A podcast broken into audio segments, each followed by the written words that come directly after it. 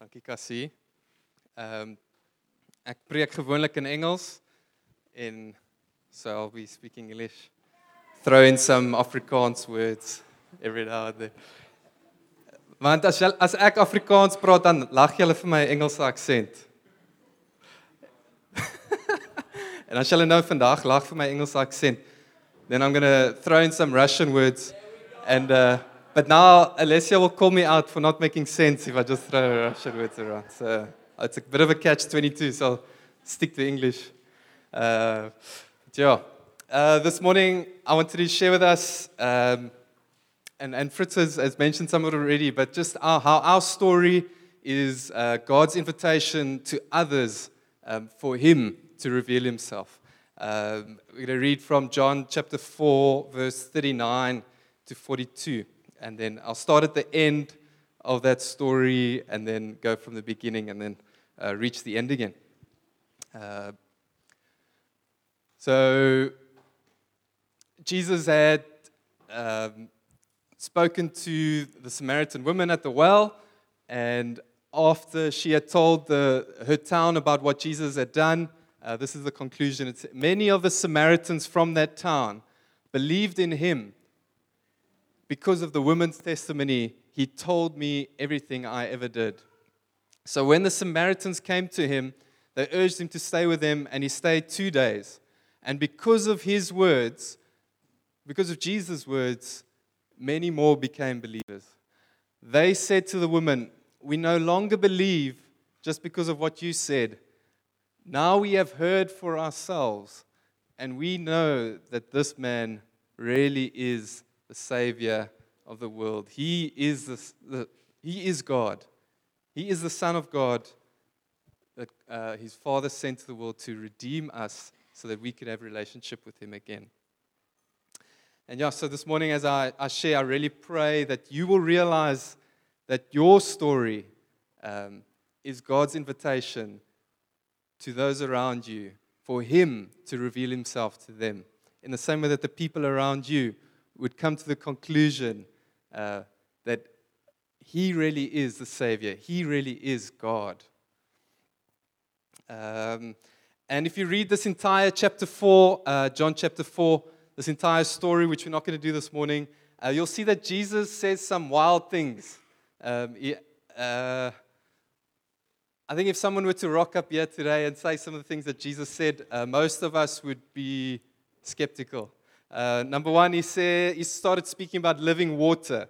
Uh, so he told the Samaritan woman, I'm going to give you living water. And uh, not many of us have seen living water. We've all seen water that runs in a river. It doesn't have very much life of its own, can't breathe anything. And Jesus is telling her about living water. She'll never thirst again.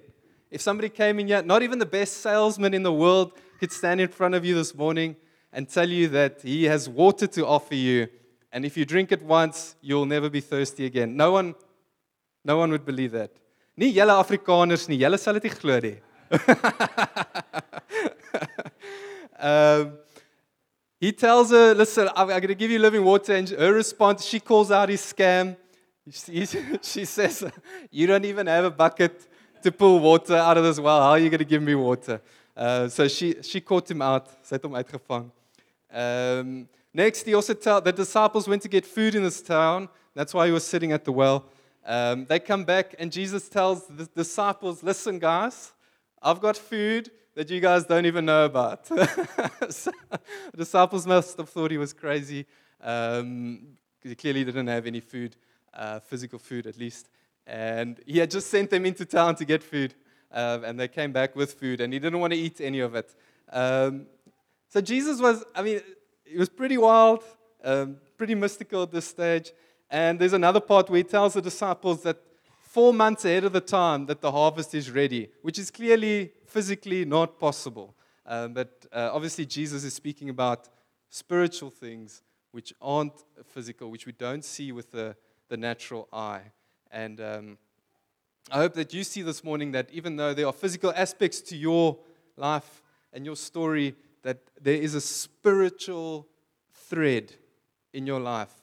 Uh, there's a theme, there's a story, and I truly hope and we truly pray that uh, the climax in your story is the point where you meet God and your life is completely transformed, where you're conveyed from the kingdom of darkness into the kingdom of light, where you are saved from certain eternal death without Jesus Christ to assured hope without a doubt that you will be saved uh, on the, when you die, that you will be with God in heaven because of one sure thing, one certainty Jesus is the Son of God. That's our hope. He is the Son of God. And if He is the Son of God, then He is our Savior. Then it is true that His death and resurrection means that us sitting here can be saved only by trusting in Him. Then the last, I said that was the last thing, but here's another thing that he does, which you can correct me if I'm wrong, Cassie, but to my knowledge, um, he does not do this anywhere else. He actually, t- he t- um, let's read the verse, uh, verse 25 to 26. So this, to me, is uncharacteristic of Jesus, and I'll tell you why now. But he, uh, the woman said, I know that Messiah, called Christ, is coming. When he comes, he will explain everything to us. And Jesus declared, I, the one speaking to you, I am he. And in most of the other places that he sort of insinuates, he, he leaves clues to the disciples, to the people listen, I am the Messiah. He, and he, at, at some points, there are parts where he tells these disciples, listen, I'm the Messiah. Don't, like, you guys have figured it out, okay? I am the Messiah. Don't tell other people about it. And then they go and tell other people about it. Okay? So, this is a case where this Samaritan woman who's had five husbands, currently living with a man who is not her husband, totally looked down upon in that culture and community. She is to be despised by the community. She's to be not accepted, not looked up to. She's not a role model. She's not moral in the community's eyes. And yeah, Jesus, the Son of God, the Creator in creation, does something uncharacteristic to, the, to this woman. He tells, Listen, I am the Messiah. I am the one that they're speaking about. Um, and so I just want to pull out three themes quickly in, in this passage. Um, and I really pray and trust that you will believe uh, that your story uh, is God's invitation to others for Him to reveal Himself. Um, in verse 28 uh, to 30, um, after this, after he tells her that he is the Messiah, she leaves her water jar. The woman went back to the, the town and said to the people, Come and see a man who told me everything I ever did. Could this be the Messiah? Right, an invitation. Would you agree? Come have a look. We're at the well. There's some water. Come have a look. This guy just told, prophetically told me my life. How would he know that? Could he be the Messiah? They came out of the town and made their way toward him. Is that the end? That's the end of what I wanted to, to pull out there. And uh, she has this experience, this encounter with Jesus. She hears and starts to believe that this could be the Messiah. And she goes and tells other people this amazing story. And she had zero training. I think her scriptural knowledge was very little, uh, only what she would have heard. I don't think she would have been a, a synagogue goer, um, but she would have heard um, from around the priests, the traveling priests, and so on in her culture that would have, she would know, and it seems that she does know quite a bit of it. Um, but she had a vocabulary, she had a certain context, a certain way of speaking that was very specific to her community. And I mean, would, you'd agree with me that your vocabulary, jou woordeskat op die oomblik is limited to your what you, what you uh, receive and your community and your environment. It does make it challenging nowadays that we have so much media um, that you could actually spend so much time on American politics and actually Americanize your vocabulary and your, the way that you view the world, um, or whatever other culture that you, you know, spend a lot of time watching. But I think it's so important to maintain and to be grounded and involved with the family and friends and the community around you and to keep the vocabulary and the, the context of the community that you're in. Because I'm 100% sure that she went, she, what, what would she have spent? 10, 15 minutes with Jesus? And then she would have gone back to her town and told people in their language, with their analogies, with their history, with their social context, she would have told them what Jesus did. And the lights would have gone on for them. This is what we're looking for. This is what we want. This is what our hearts desire. And they came out to see him, and many of them were saved. So don't try to train yourself too much outside of, um, you know, your context. Don't, you know, we could spend uh, a lot of time studying before we feel like we're ready to tell uh, people what God has, has said. And um, I also remember when I was younger, I was reading the NASB, the New American Standard Bible. Very high English, very wooden. Sometimes the words together don't make sense and I realized that it, it, affect my, it affected my vocabulary. It affected how I speak. Um, how, the way that I communicate uh, with you this morning is a lot more like normal language compared to what I would have done. Um, I would have been using different words. Um, but I, um, I'm, I'm, convinced that we need to be speaking normal, uh, you know, language that's from our town. And and, and, and we, we don't realize how quickly we start to use uh, what we used to call Christianese, and words that jargon, you know, words that in our close community we would all know what we mean, but outside of this uh, little network, other people wouldn't necessarily understand uh, exactly what we're saying. We'd have, and uh, so, yeah, stay in touch with, with people around you who aren't, you know, using the same vocabulary and uh, wording that, that uh, that we would be in this context. And, and yeah, she, I mean, it looked pretty of her own will that she went and told others about Jesus. Um, I don't see there in that scripture specifically that Jesus said, you know, hey, you know, go. Um, and, and yeah, so it's, it's part of who we are. We are storytellers. Het jy gehoor? um, a braai wouldn't be a braai without a good uh, story or two. And uh, so we are very natural at, at, talking about these things. And what percentage of your conversations with your friends and family are focused around work, um, sport, uh, recreational activities, fishing, all those types of things? And um, if we can increase the percentage from 0.5 to 1%, uh, that's a 100% increase. I think it will be a great return. And I, I, I definitely think that uh, what the story that she is telling here is actually, she's telling of the moment that she realizes that Jesus could be the Son of God. Um, interesting story from when I lived in Moscow.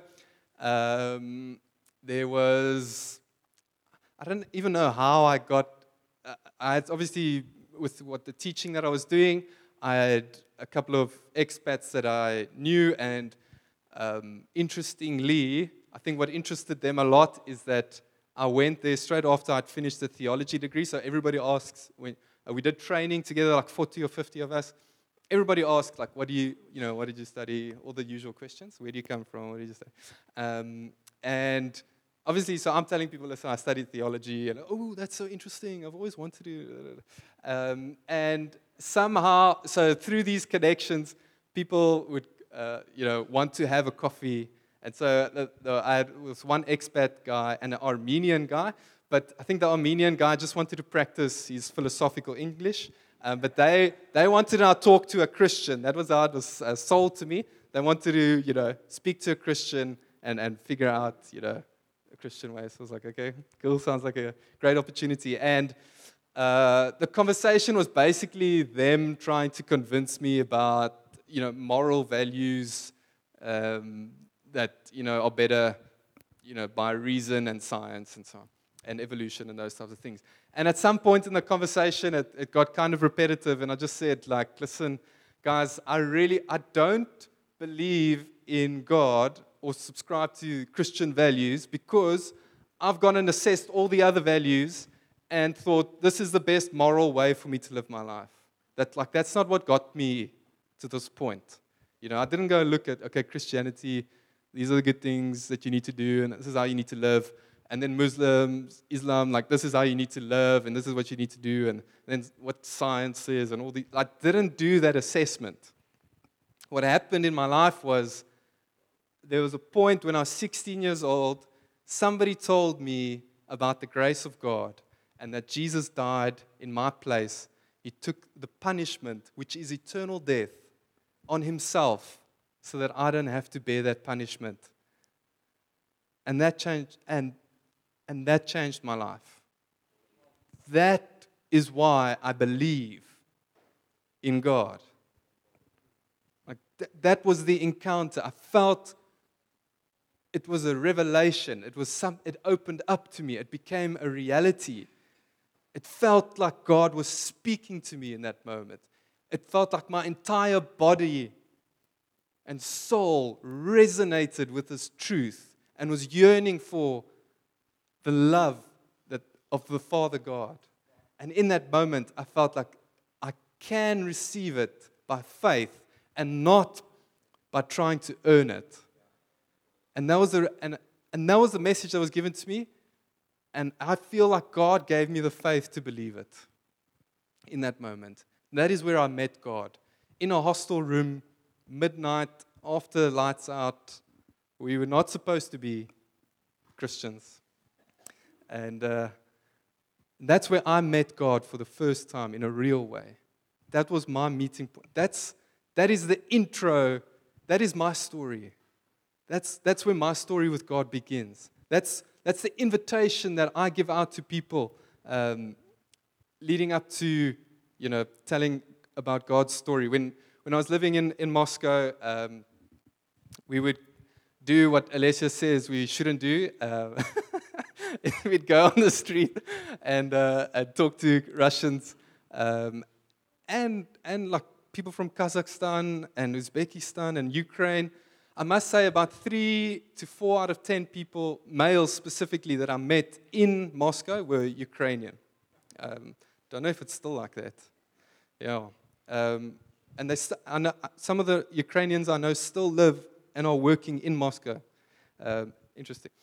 But uh, we did that, and um, and we our strategy was um, we would we would have a survey. We'd ask people about their spirituality. You know, how do you do you ever pray? You know. Um, have you ever been to a church? Do you think the church should help people to find eternal life? So, very generic questions.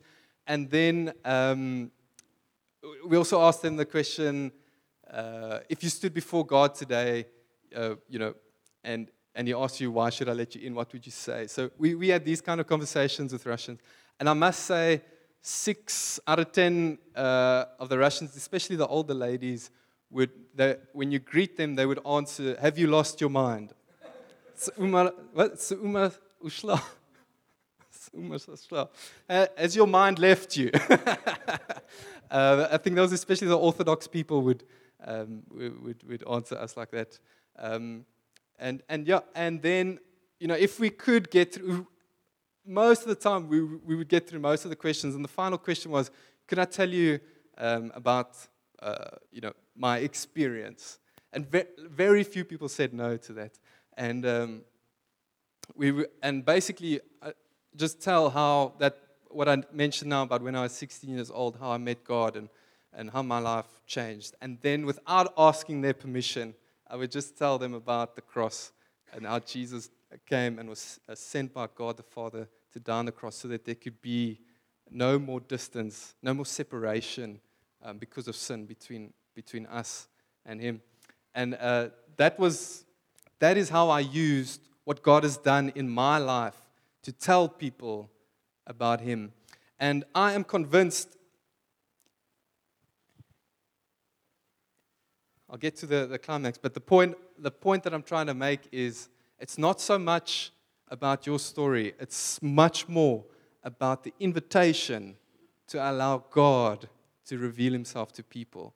And for some reason, somehow, God has made it so that he wants to do it through people like you and me. He wants to do it through the Samaritan woman a woman who merely told the people, Listen, this guy just told me about my life. Could he be the Messiah? Like, that's, I just want to tell you, that's the standard. Not the standard, that's how low the bar is for us. That's how simple God wants it to be. Listen, I think Jesus is the Son of God. What do you think? Can I tell you why I think Jesus is the Son of God? You know, it's not, it's not analytical, it's not doc, like Wayne Grudem type systematic theology. Okay? It's, it's an invitation through your story, what God has done in your life so that God can reveal himself. And he chooses, chooses to do it through him displaying his glory in your life. And if you have met Jesus Christ, if your life has been transformed by him, everyone has a story. It may have happened in a moment, or it may have happened over years that help that God revealed himself to you and that you came to the point where you decided I am going to give my life to God. I am going to surrender my life to Him. I am going to follow Him because He is the Son of God. He is God. I remember uh, it was my second year studying theology in Wellington. It wasn't easy because we were studying in the mornings, and then, believe it or not, we were doing dance classes and mime, miming classes and practicing teaching and preaching. So our day was like full. And then in the evenings, we had to prepare for the next lessons and so on. So I just remember coming to a point in my life where I started to wrestle uh, with whether this is true or not. like, is is this all actually true? Does God exist? Were the type of things that I was wrestling with as a second year theology student. Very, um, you'd be surprised how common theology students uh, start to wrestle with uh, the existence of God and, and those types of questions. But I was honestly, honestly doubting if I'm, I'm, and I'm sure, I don't think many people would be honest if, if they say that they've never doubted that God exists. Um, and I was honestly doubting, and not just like that, oh, maybe. I was like, I really don't know. I really need some convincing. It was in a prayer meeting. Um, back, back then, our prayer meetings were very loud, a big circle, jumping, and uh, very interactive. Uh, you could sometimes scarce hear yourself think, but which was good. And I just remember in that moment, I was, asked, I was really, I was, I was in, in the psalm that I was doubting God's existence, praying to Him, praying to the God that I didn't think existed. And I just remember, I mean, it's so hard to describe, but an ultimate undoubted, nevyerayatna, without way, there's no way that I wouldn't believe. I was convinced that Jesus is God. There was a, it's as if God gave me the faith again to believe that He is God. And since then, there's been no doubt in my mind. Since that day, Lord, until you test me again, uh, there's been no doubt in my mind. I cannot waver, I cannot drift from this path because I know that I know that I know that Jesus is God. And if Jesus is God, then everything that he has ever said is 100% true. And I have to believe and do everything that he says. And that was a scary conviction to have. Um, but I, I cannot shake, I cannot shake it. I can't get rid of it. God has given me the faith to believe that. Um, and this is the same revelation that the, the woman at the well has. Um, it's not just, you know, God hasn't just, and the, the irony of it is when somehow, very biblically, God starts to improve your life in all spheres when you start to follow Him emotional health, spiritual health, physical health, mental health.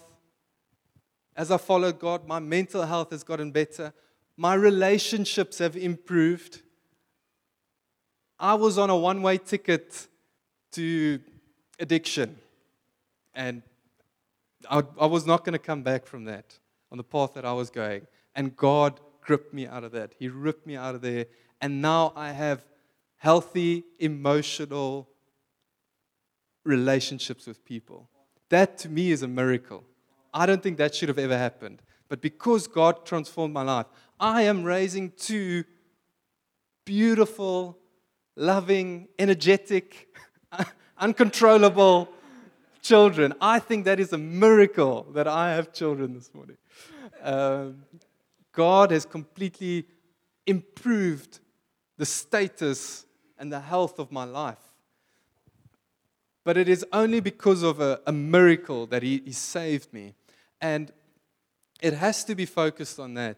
Um, because I can currently, I can go read very good psychology and watch a lot of YouTube videos and study a lot of studies that have been done on, you know, currently the thing is you need to wake up in the morning, you need to get out into the sun, you need to exercise and have a cold shower.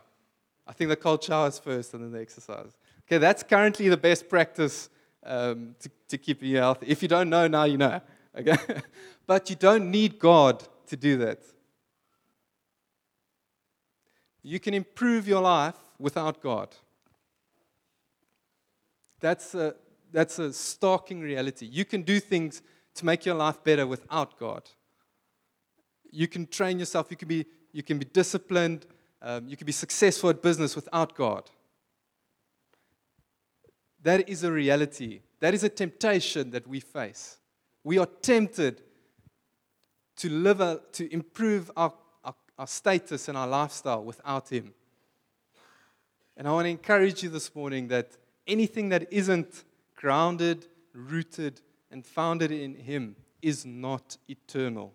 It might improve your life for a, a short period of time on this earth, but that's where it ends and that's where it stops. And we need to resist the temptation of that short term gratification of improving life here and now and forsaking eternity. Um, and so the last theme, if you didn't know, the first theme was uh, what has Jesus done? Um, and, and tell others about it. The second one was that people will believe. Let me read the scripture, verse 42 again. Um, they said to the woman, We no longer believe just because of what you said. So people won't believe just because of what you say or because of the invitation that you, you extend to them.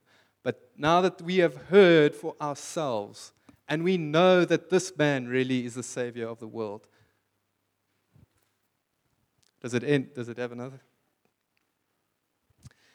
That, that is what God wants to get to is that He wants people to hear for themselves that He is the Savior of the world. And our, our role in this is, is merely inviting and, and pointing people towards that. Could this be the Messiah? Could Jesus be God? Is it true that God exists? And the last theme um, is what, what is your story? And like I said, if anybody has met Jesus Christ, if you have surrendered your life to Him, um, you've got to start. You've got something to fall back on. You've got something to say. You've got a story. However small you think it is, however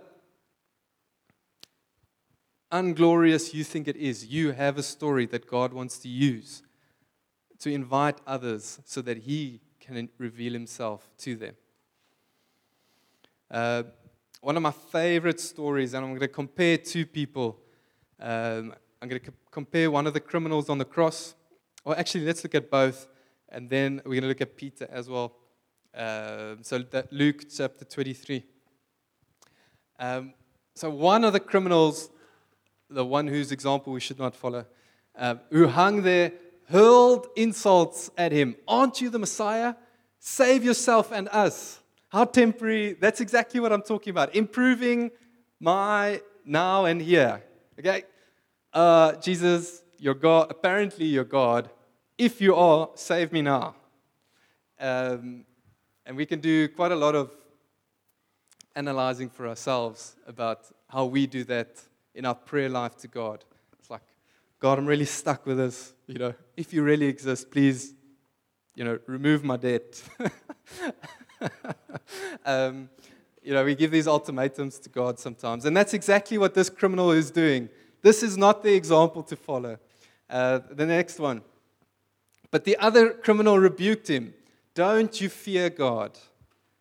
He said, Since you are under the same sentence, we are punished justly, for we are getting what our deeds deserve, but this man has done nothing wrong. Then he said, Jesus, remember me when you come into your kingdom. Jesus answered him, Truly I tell you, today you will be with me in paradise.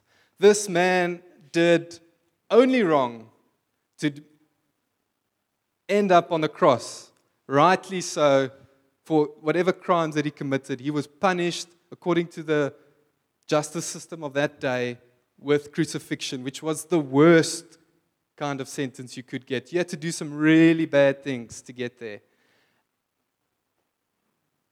And it looks like basically one, maybe two statements that he makes that seems to be the, the pivot of his life. So don't you fear God? It's like, have you got no fear of God left in you? And then he says, when you get into your kingdom, will you remember me? He recognizes the, the authority and the fact that Jesus is God. And I mean, this guy does nothing for the kingdom of God except that his story is written and that we get to talk about it today. But in that moment and up to then, how had he contributed to the kingdom of God in a meaningful, God glorifying way? I want to I want to guess and say zero. Uh, and Jesus saves this guy, how much more can he save you in your lifelong journey of, of living and, and loving God and loving others? How much more can he be your savior? Um, and it's just, this story always astounds me that faith and trust in Jesus, recognizing his kingship, that he is God, completely transformed this man's life in an instant in which he would die very shortly after and he would make it to be with God forever. But most of us here, we've met God and we're still alive. And uh, most, uh, I don't know about you, but I think my life is a lot more like Peter. um, I strike out quite a few times. Uh, just quick three strikes of Peter. Um, number one, Jesus says to his face, Get behind me, Satan. I mean, probably the worst. I mean, Jesus himself telling you that you are speaking on behalf of the devil, uh, you know, be silent, be gone with you, uh, must be quite a hard thing to hear, to pick yourself up, to pick up the pieces, and to move on. Um, but it, it seems like Peter does. And then Peter steps his foot in it again, happens to be there where Jesus, where someone asks him, Do you know this man? And he outrightly denies Jesus Christ, which is something that says, it's said in the Bible, if you deny me in front of men, you know, I won't I won't acknowledge you in front of the Father. And after that, you know, obviously there's reconciliation later uh, between Jesus and Peter, where he asks him, you know, he says, Peter, do you love me? Asks him three times. And Peter says, Of course, Lord, you know I do. Um, and an- another case is after Jesus has been resurrected, um, Peter is a hypocrite. He's one way in front of the religious Jews and another way in front of uh, non Jews. Uh, and, and Paul calls him out. It's written in stone for us, in scripture, for us to uh, continuously tell, you know, know that Peter made a mistake again. Um, and, you know, I don't know about you, but I, I can relate with, with Peter. um, stepped my foot in it quite a few times, uh, made mistakes, um, but yet Jesus seems to always be um, willing and wanting to forgive and to reconcile with me. Um, and he's, for some reason, he's still using, using, he used Peter, and I'm telling you now, it's very hard to be worse than that. Um, and if God can God can reconcile with Peter, he can definitely, definitely reconcile with you. If God can reconcile with a criminal who has done nothing but sin on this earth, then he can reconcile with you.